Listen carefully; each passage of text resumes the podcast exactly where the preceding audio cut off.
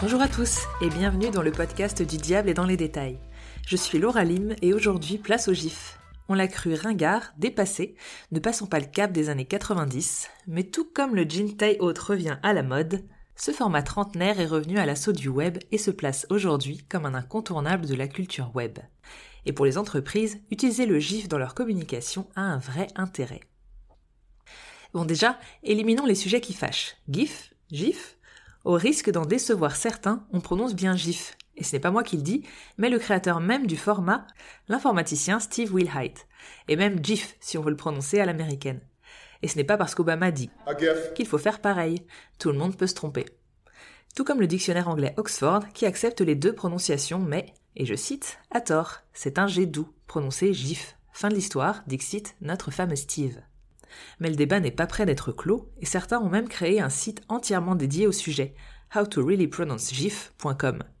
De notre côté, le choix est fait et on croit les sources de premier ordre. Alors c'est quoi un GIF?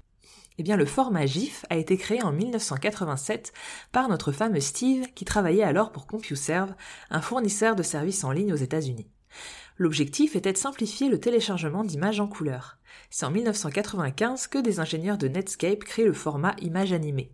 Si l'histoire vous intéresse, je vous renvoie à nouveau au billet de blog pour y trouver des liens vers des articles plus détaillés. Ce format permet de stocker plusieurs images en couleur dans un même fichier pour en faire une image animée, très légère et donc facilement partageable avec des connexions qui étaient environ 40 000 fois plus lentes qu'aujourd'hui. Le GIF, on le voyait partout, enfin pour ceux qui avaient une connexion Internet. Mais considéré comme kitsch, il ne passe pas le cap du 21e siècle. Des plateformes comme Tumblr permettent son retour en grâce, par exemple avec Vie ma vie de stagiaire. En 2012, c'est le comeback. Le dictionnaire d'Oxford en fait son mot de l'année. Par le GIF, on raconte une histoire, on fait passer des émotions, on crée une conversation et on réagit. En 2013, Steve Wilhite reçoit un Webby Award d'honneur pour sa création, remis par le patron de Tumblr lui-même. Bravo, je suis très impressionné. Ok, c'est marrant, mais vous ne voyez pas ce que ça vient faire dans un podcast sur la communication éditoriale? Oui, et alors? Eh bien, le potentiel du GIF n'est pas uniquement lié à un usage privé. Des entreprises se sont spécialisées dans les GIFs, comme Jiffy, le plus connu, véritable Google du GIF qui est intégré à Twitter, Instagram ou encore WhatsApp, ou même Tenor, acheté par Google. Les médias aussi se mettent au GIF, comme BuzzFeed qui a été l'un des premiers à en utiliser. Plus récemment, les entreprises s'emparent du format. L'objectif, c'est de créer des images suffisamment drôles ou attractives pour qu'elles deviennent virales. Les internautes se les partagent sans forcément remarquer qu'il s'agissait d'images sponsorisées. Pas mal la pub à moindre frais.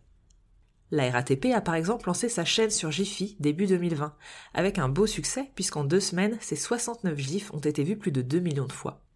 L'objectif, permettre aux franciliens d'illustrer leur quotidien dans les transports, mais aussi aux community managers de répondre aux usagers de manière un peu plus décalée.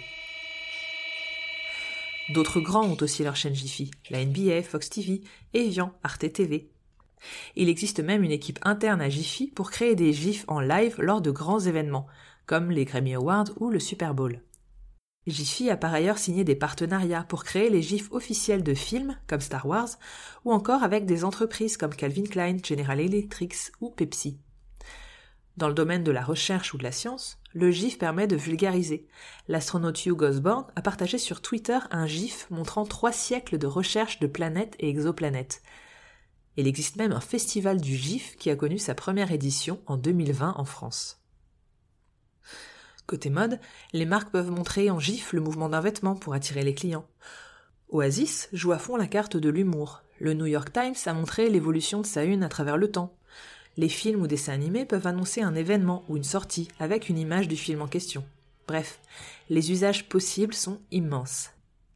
Au-delà de ces aspects, à travers le GIF, les marques créent une connivence avec les internautes. Elles montrent qu'elles partagent des références culturelles communes, elles mettent en avant leur identité. Elles peuvent parler de leurs services ou produits de manière décalée et humoristique.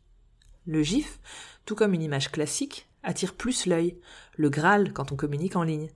Une étude d'Adobe, réalisée sur Facebook, avait révélé qu'un texte associé à une image suscitait 650% d'engagement de plus qu'un texte sans image. Bref, il y aurait eu encore beaucoup à dire, mais à défaut d'être la vie, les gifs sont vraiment plus qu'une image de chaton mignon. C'est un véritable outil de brand content. Cet épisode vous a plu? Vous pouvez vous abonner au podcast et nous rejoindre sur Instagram ou LinkedIn.